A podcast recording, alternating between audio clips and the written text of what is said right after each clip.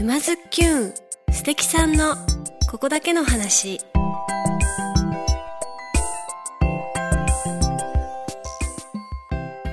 皆さんこんにちは。沼津きゅんナビゲーターのまゆかです。静岡県沼津市よりお届けしているこのポッドキャストは人生を楽しむクリエイターにリレー形式でインタビューしております。今回はいつものリレー形式でティールズブリューイング川口聡さんからのご紹介でビア701館長秋元明彦さんインタビューです。そしてビア7011階熱木商店番頭小山拓也さんもご一緒に座談会です。それでは早速どうぞ。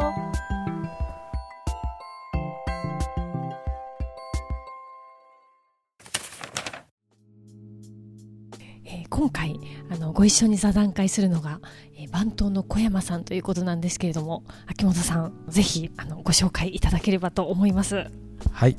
えー小山君はですね、あのも今もそうですけど平成建設の、えー大工として一緒に働いている中の仲間なんですけど、まあ、今回そのビア701全体やこの1階のことの企画の段階でですね、あのやはりどうしていくかというところで、えーまあ、アイデアマンであるこの小山君をですねチームに迎えてですね一緒に考えていこうというふうになりましてで、まあ、そこの責任者、まあ、番頭という形に、ね、なっていただこうというふうに思ったところでます。で小山君自身との、まあ、出会いというのはですね私あの総務をやっていてとお話ししましたけど当時その採用担当新卒のした時の、まあ、面接の時からもう小山君とは出会っておりまして、まあ、当初あの彼は自身はですねあの武蔵野美術大学からですね出ててで工業デザインをやっていてですね、まあ、数々のこう賞を取ってですねで当時も面接の時にこう確か革のなんかこうチェアというかスツールをね持ってきて、まあ、その時からこうすごくこうセンスとあとはすごくこう情熱っていうのをこう持った、まあ、面白い人が来るなっていうふうないうところの出会いからもう今十何年だな。17年ぐらいの付き合いですね、まあ、あの入社に至ってちょっと今のこれ言っていいのかな？奥さんとこういろんなこう 恋愛的なちょっとこう落ち込みとかいろんなこともありつつ無事に今に至ると。あの平成建設の中でもですねいろんなこう新しい取り組みとかですねそういったものをこうあのやろうかなっていう時には結構いつも小山君にね相談したりしておりまあたの楽し頼もしくですねかつこう、まあ、人当たりがいいですねあのそんな小山君でございます。前回の配信であのビア701にあの携わるスタッフさんはあのセンスが良くてはい、あの比較的人当たりがいい人をセレクトしているというはい。ことだったんですけれども番頭を任されている小山さんはそのリーダーってことですもんね。そうですね。そのリーダーですね。で本当にあのいろんな人のですねこう話をこううまく聞くのが上手なので、うん。こうただの今もね大工の仕事だけではなくて、うんうんまあ彼本人から直接伺おうと思うんですけど変わった仕事もいっぱいね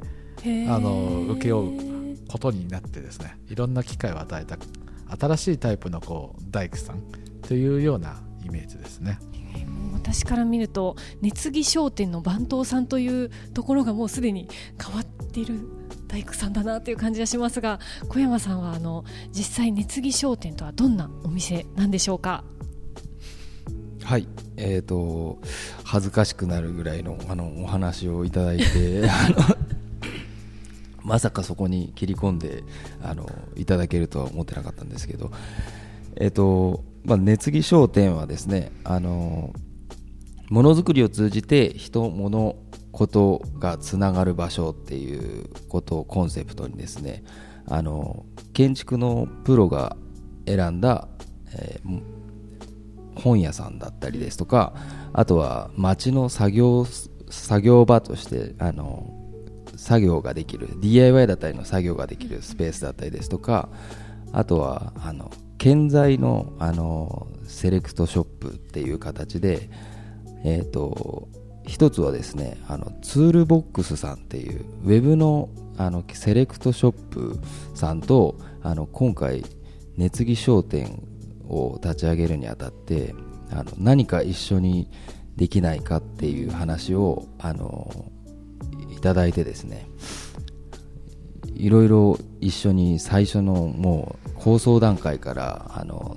一緒に取り込ませていただきました。ツールボックスさんのあのウェブのショップなんですけどものそのも取り扱っているものっていうのがあの触れないというかあのそうウェブじゃわからないようなこうスイッチの感覚だったりですとかあの布の生地のこう質感だったりですとか、うん、そういったものが手に取って実際手に取ってあの体感していただけるあのツールボックスショーケースというものを今回一緒に作らせていただきました熱木商店っていう名前、うん、すごい素敵だなと思うんですけどこれってどういう意味合いが？あの熱木っていうのはあの建築木造建築のあの用語なんですけど、うん、えーと、新しい部材と古い部材あの斜地建築とかで柱をこう根腐れした柱をですね、うん、あの新しい部材に交換するときにあの用いられる継ぎ手の総称なんですけどあの新しい部材と古い部材を力強くこうつなぐ形なんですよ。で金輪継ぎっていうあのつなぎ方なんですけど、えーとまあ、その新旧の部材を、まあ、つなぐっていうことをこう例えとしてあの人と人をつないでいったりですとかものづくりを人と人をつないだりとかそういった意味合いが込められてます。へえ素敵な名前ですね。これね。ありがとうございます。まさかの建築用語だったんだっていう感じですけどこれいいですね。これあのそして小山さんは実際大工さんもされているってことなんですけど、はい、こういう企画とかもされて皆さんそうなんですか？はいそうですね。あの弊社にあの職人がですね大体200名近くおりましてで当然あのさまざまな人間がおります。でその中でもですね、えー、自分でですねこう家具とかそういったものをデザインしたり作ったりですね中にはですねこう漆の技術を持っていてでそういったものをですね使ったりですねでそういったもので特許を取ったりですね。でそれ以外でもですねこう自分で動画を撮っていろいろ作ってみたりあとはその、まあ、中にはですねあのえーと、絵を描いたりですね、まあ、本当にいろんなこうタイプの人間がおりましてでそういった人をそれぞれをですねあの活かせられるようにしております。あのちなみに小山さんはあのずっと大工さんになりたかったんですか？えっと実は全然そんなことはなくてですね、はい、あのまあ、大学が、まあ、先ほど武蔵野美術大学あの卒業する前にですねあの、まあ、勤めるのどうしようかなって言った時に、はい、あの本当にだ、まあ、大工っていうのはなくてですね設計事務所だったりとかあとは工房みたいなところに勤めるかっていう中であのちょっと、まあ、ビッグサイトの合同企業説明会みたいなところに、まあ、たまには行ってみようかなみたいなところで平成建設のブースがこう出てまして、まあ、そこに秋元館長もいらしたんですけど、はいはい、あ今から大工できるんだと思ってその時点で。確かに大工さんって結構中学とか高校出てすぐ職人の道に入らないとみたいなそういうイメージだったんですけど自分も今からあ大卒でも大工ができるんだってそこで思ったのと、まあ、そういえば小学校の文集に大工かコックになりたいって書いたなとか あとはその大学卒業した時にインテリアを専攻してたんですけど、はいまあ、ちょっとものづくりがこう好きだったんですけどものづくりをしていく上で木を知らないとこうで何かしらできないなって木の感覚というかこう、はい。どのぐらいの細さをこう使えばいいのかとか、その木の樹種ごとの強さとかそういったことがこう全然頭に入ってなかったんですよ。その大学の時に。だから木を知りたいなっていう思いがあってあ大工になれば木のことがこう分かるようになるなと思ってだんだん大工さんに興味が フ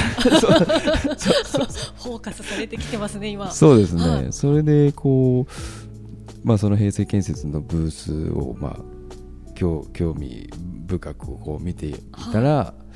あのあもし興味あるんだったら沼津に来てみればいいじゃんみたいなちょっとか軽いノリであのそうだったんですサーファーみたい。サーファーみたいな誘い方が。軽いノリで沼津に来てみりゃいいじゃんはい。みたいな感じであの言われたのが、はい。まあ、きっかけでで沼津に来て一次面接みたいな。あ私もまだ20代でしたからね。ー 誘い方が軽い軽いですね。そうですねで面接してここだというかあ大工になろう。あでもなろうって決めて面接受けたわけですもんね。あそうですね。だから、うん。まあ、決めてというか、まあ、今からできるっていうその、うんうん。植木屋のバイトとかもややってたことがあって、はいはいはい。まあ、そういう意味でこう現場に出るっていうところはあのイメージとして良かったんであの、はい、楽しみにしてこう来たのが記憶にありますね。で今ではね三島に根付いてまあ沼津じゃないですけど家もね住まいももう三島にあそうですね。あので。東京生まれ東京育ちだったんですけど、うん。あのす沼津に来て10 17年目にななりまして、はい。へえ自宅もあっていやすごい、はい、子供もいるんで小学校に通ってるんであの根付いてしまったというか。そうね沼津に来ればいいじゃんっていう、はい。あのビッグサイトの秋元さんのそうです軽い、ね軽い誘いから。そうです。今ではねあの彼なんかは結構知る人ぞ知る存在で、まあうん多分前前回や前回の話であったその「This is 沼津うんうんうん」のね、中でもいろいろ彼が携わったりですね。そうなんですね。はい。あの佐野ゆかしさんも川口さんも携わっていた「This is 沼津で」はい。そこの時の回で名前が出てた小山君っていうのがこの小山君そうなんですね。スーパー職人さんがいるぞっていう噂はかねがね聞いておりましたが。あ本当ですか？はい。でいろんなつながりから彼は今はですねあの船の造作とかですね、あのそれ以外にもなんかまあいろんな噂を聞きつけてですねあのいろんな依頼がですね入るようになっております。その大工さんのお仕事ってそんなに幅広いもんなんですか？えーとそうですね。あの小山さんか？幅広いというかもともとですねあの面接しに来るときに何かアピールするものを持ってこいっていう話だったんで自作の椅子をあの先ほど言っていただいた自作の革の椅子を持ってきたんですよ。で、まあ、そこでこう、まあ、家具工事をか家具をこう職業としたいのかみたいな感じで。はいはいはい、だけどあの今のところそのそういう仕事はないぞみたいな形で言われたんですけど、まあ、し知ってますみたいな感じであの大工やりたいんですっていう話からあの、まあ、10, 10年目ぐらいからですねあの家具家具をこう本本格的にやれるというかあの自分のリフォームのお客さんとかだとこうもうあの自分で提案して図面描いて、でいくらですっていう話をさせてもらってこう導入できたんですけど、まあ、それをこうもっとあの幅広くやりたいなっていう思いであの専門にこう受けれるような状態にこう徐々になってきたのが10年目ぐらいで、まあ、そこからずっと家具工事をこう専門にあの会社の中でやらせてもらっててでその中であの、まあ、船の木木部のこう修繕だったりとか何かこう特殊なこう工事みたいなののあのどうすればいいみたいなこう相談みたいなのをいろいろいただくようになってもうそうですねあのいろんな話があのしていただくような状態ですね今。私のこのイメージでは大工さんって寡黙で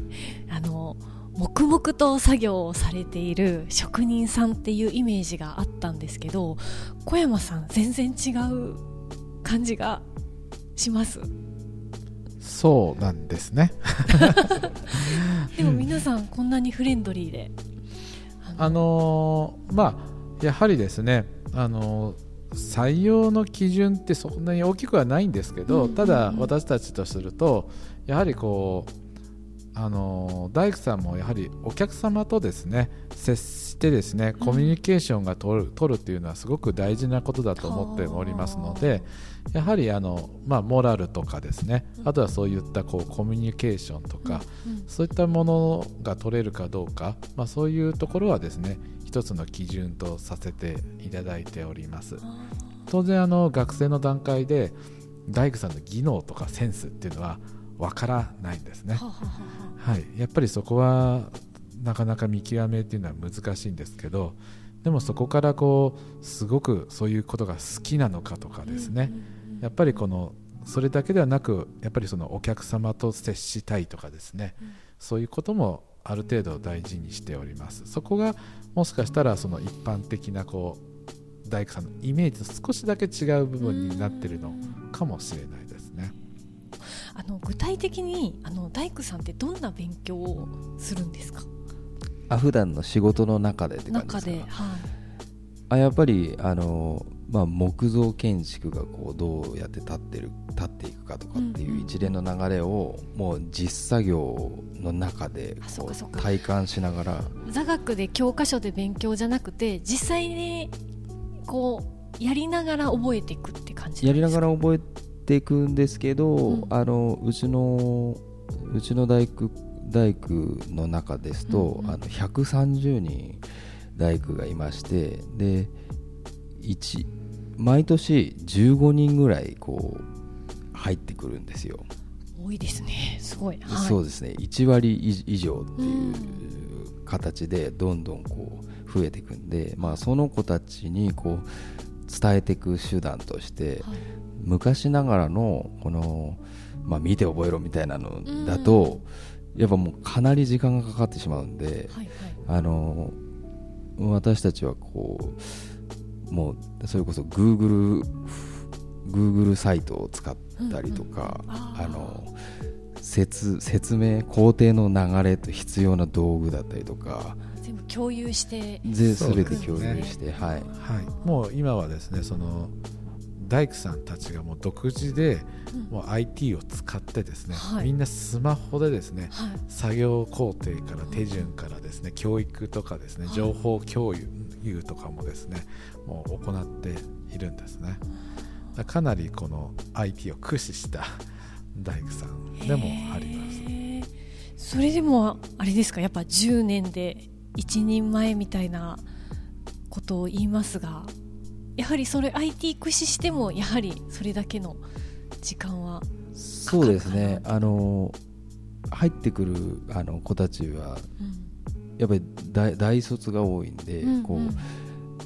うなんていうんですかねこう知知恵だったり頭を使う部分っていうのは、ものすごいこう早く吸収して知識は備わるんですけど技術的な面がこうあの成長して追いついてくるのって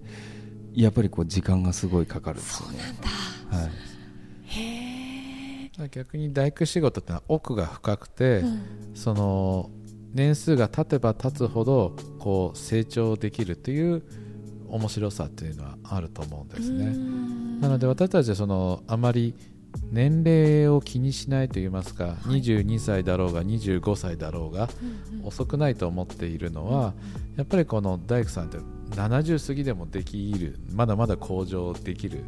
のでもう40年どころじゃなくて50年60年ぐらいのこの大工さんという職業のスパンの中で考えるとそれがまあ23年とか4年5年うん遅れてるぐらいっていうのはそんな大きな問題ではないんじゃないかなっていうふうに捉えてます。えー大工さんってそんなに長くお仕事できるんですね。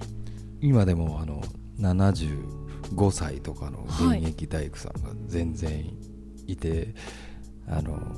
道具の使い方だったりとか、えー、えー仕上げ方とかそういうのをこう教えていただいたりとか。先ほどあの前回でお話ししたうちの今スタッフの一人でたまに来ていただいてる桜井というものなんかは今63 3ぐらいですね、うんうんうん。でももう50まあ6055ぐらいを超えたぐらいからまた新しいことにどんどん挑戦して、そこから新しい技法を自分で編み出してですねグッドデザイン賞を取ったりですね、先ほどのいろんな美あの美術展にかあのどんどんこう挑戦したりですね、まあ、技術っていうのはどんどんどんどん新しい特にこう主体性があって挑戦できる気持ちがあれば、うんどんどんどんどんまだろこれからもまだ向上していくようなそういうもので奥が深いんですね。考え方の基準が全然違うなっていう気がします。なんか時代の流れとかっていうのはになんかこう私たちはこうついていこうっていうかのがこう基本的なところなんですけど小大工さんっていうのはどちらかというとこうそれよりもこう鍛錬というかそうですね。鍛錬だけでも鍛錬もそうですしあとはその、例えば建築家としてですねはい。文化的なこととかも学んだりうん。建築っていうのはやっぱ歴史が深いもううん何千年もあるものですので学ぼうと思えばいくらいろんなことが学べますので、まあ、古い建築の技法を再現するとかですね、まあ、例えばその茶室とかそういったもの文化的なことの要素ですね。それはやはりそういうことも学ばないとできないことなのでで特にその大工さんというより棟梁ですね、まあ、弊社の考えるこの棟梁というのはですねすごくやっぱりこの文化的でありいろんな素養が必要だんですね。特にこの大昔の棟梁と言われている人というのはですねあの地位も高くてですねで、まあ、お城を作ったりあの自社仏閣を作るにはですねそのこう作るだけではなくてその構造のことも分かったり当然先ほど話にあった木のことも分からなきゃならないしうん。それ以外にはその当然その文化的なことそういうことも全部分かっていなきゃいけない。さらに言えばちょっとお金勘定とかもある程度分からなきゃいけないとか本当にあのやらなきゃいけないとかあの向上できる要素っていうのはすごく多い分野なんですね。だからこそこう楽しいというか、はい、そういう魅力があるものであるんですね。えー、すごい。学ぼうと思ったらもう確かに何千年も前から建物は建っていますしいろんなジャンルの建物を世界中探せばあるので学ぼうと思ったら本当にそうですね。どこまでも学べるお仕事というか、そうですね。うん。やっぱり、まあ、10年経って一人前の1年生って言われる職業なんですよ。はい。なのでちょっと他のあの職種とはちょっとやっぱり感覚がやっぱ違うかもしれないですね。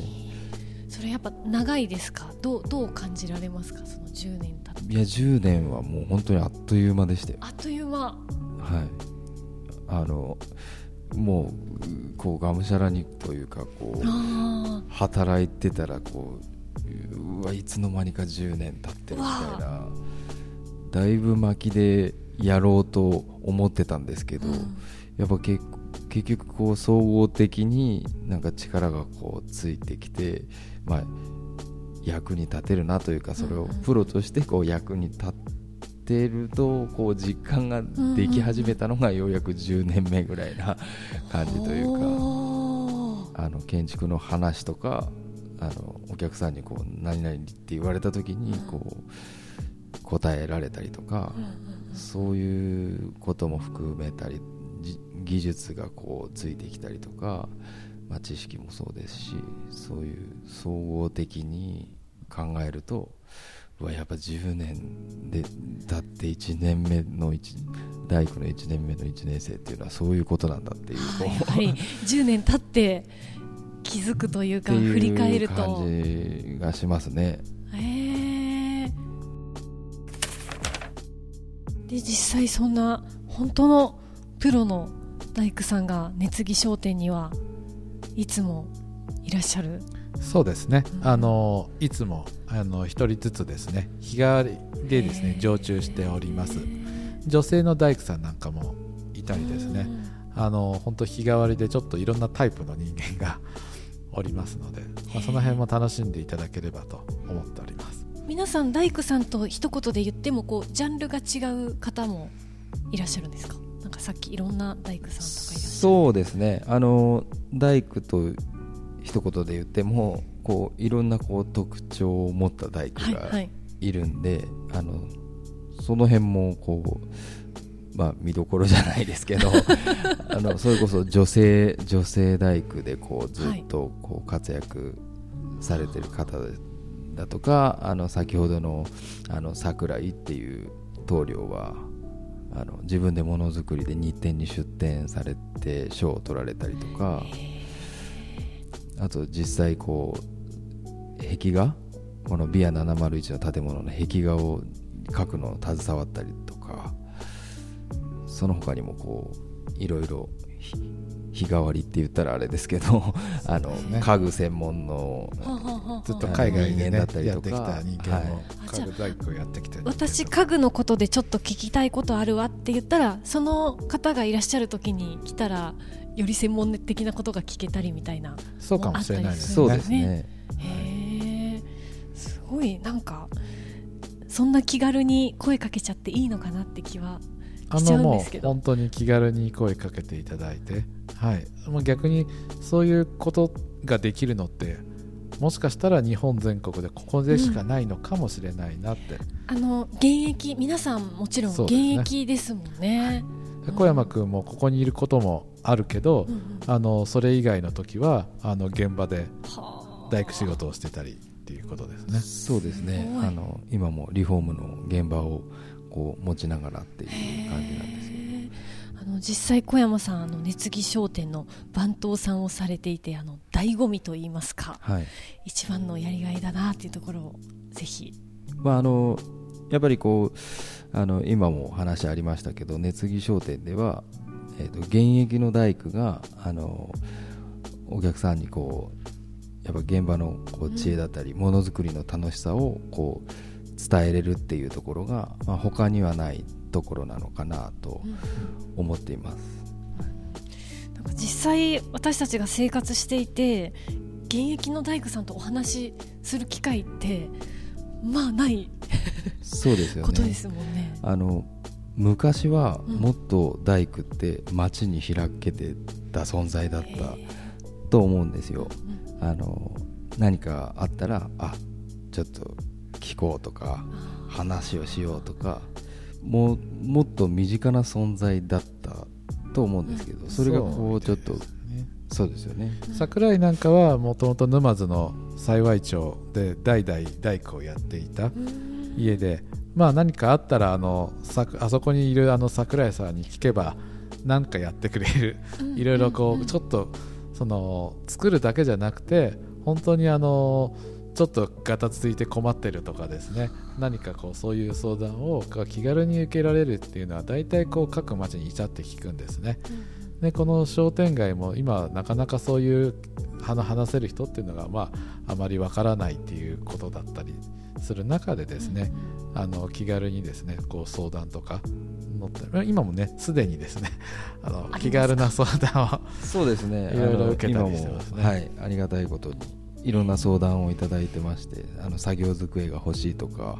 えそんなそんな大胆な 相談しに行っちゃっていいんですか？この家具のちょっとあの壊れちゃったんで。あそうですね。どうしたらいい修修理だってあ椅子の修理だったり思い入れがある椅子の修理とかね。あと家のクローゼットを扉ごと持ってこられて、はい。あの最後のビスが抜けないんだけどって言われてあそれあの地味にめちゃめちゃ困るんですよ。はい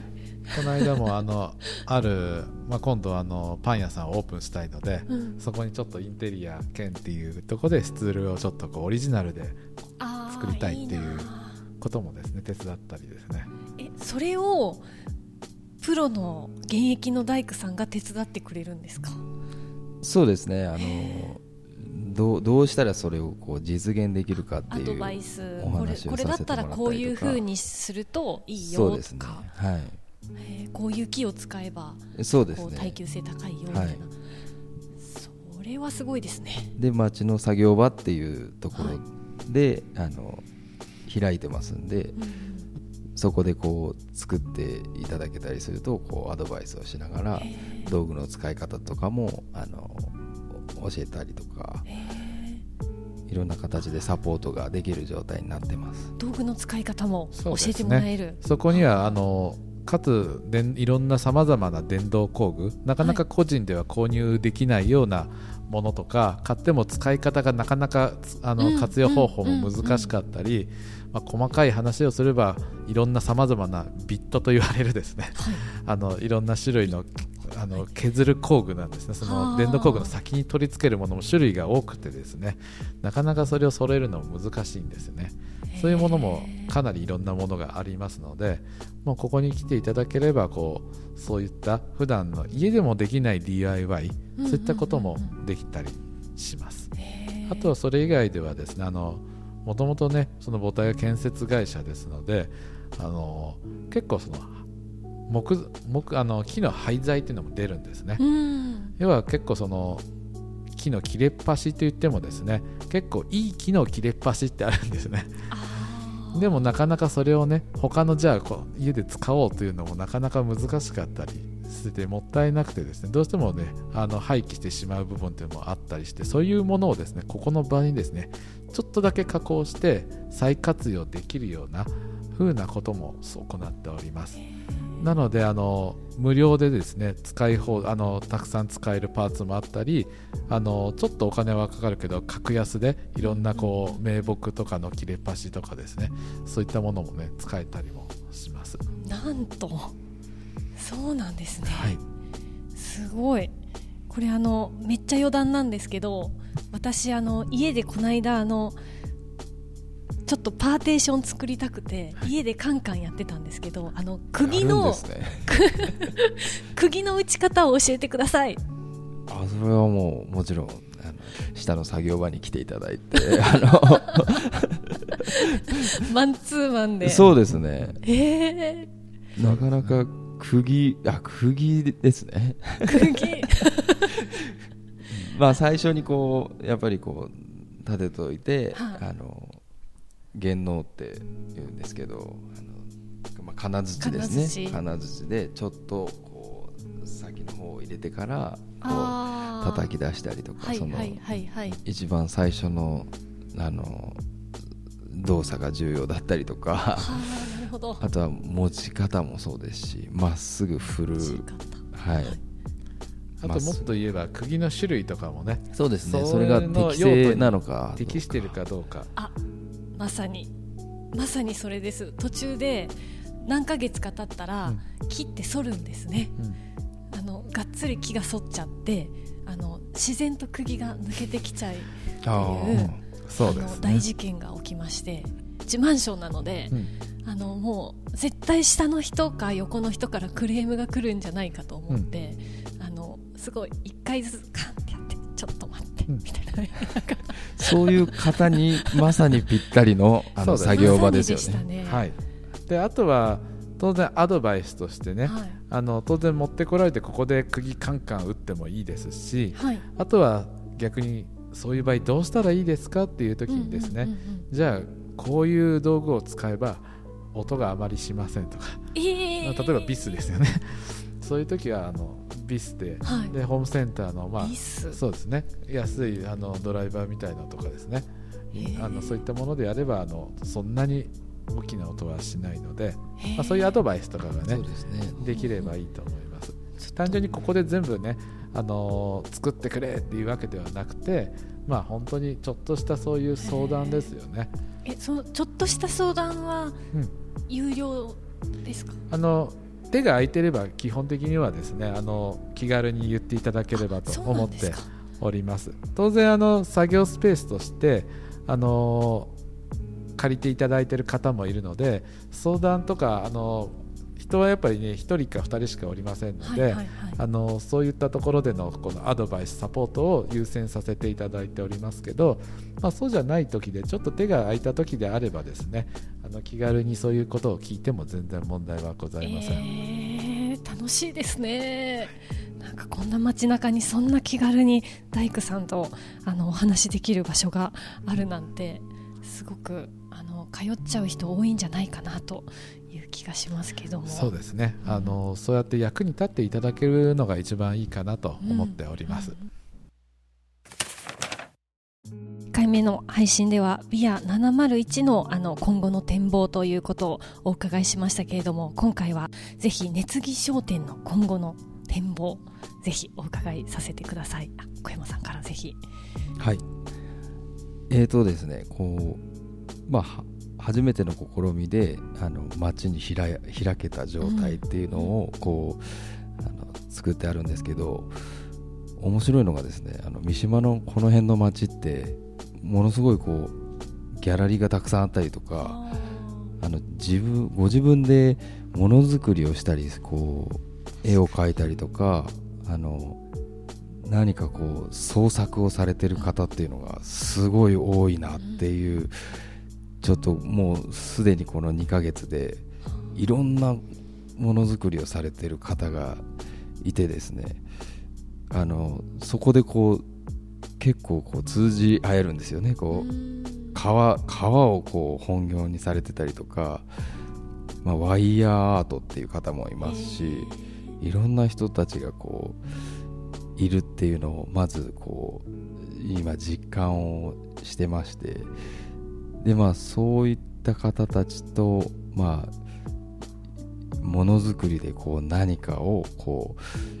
共同したいなとか、コラボしたいなとかっていう思いがあったりですとかあとは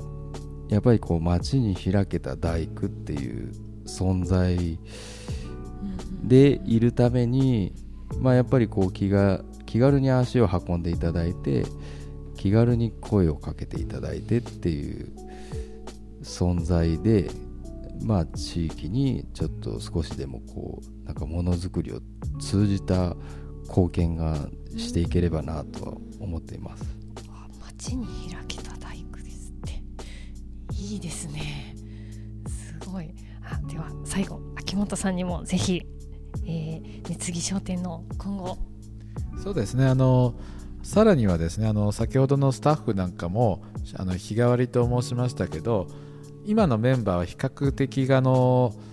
コミュニケーション力が高いメンバーでいるんですけど まあ新メンバーも少しずつですね加えてまあこれはやはり私たちのその大工さんの教育にもつながるんですね。あのやっぱりいろんな人と触れ合うことっていうのはすごく刺激にもなるしあの問題点とか何が必要かとかそういった気づきにもつながるんですねなのでそういう意味ではですねあの職人のまあ育成というかですね、まあ、そういったところにもつながるつなげられればなというふうに思っております。またあの第1回目にもね申したように私たちあのこの地域沼津や三島とかこの東部にですねあのどういうふうなことがうちにしかできない貢献ってなんだろうなっていう時に、まああの当然お金とか協賛とかっていうことも一つはあるんですけど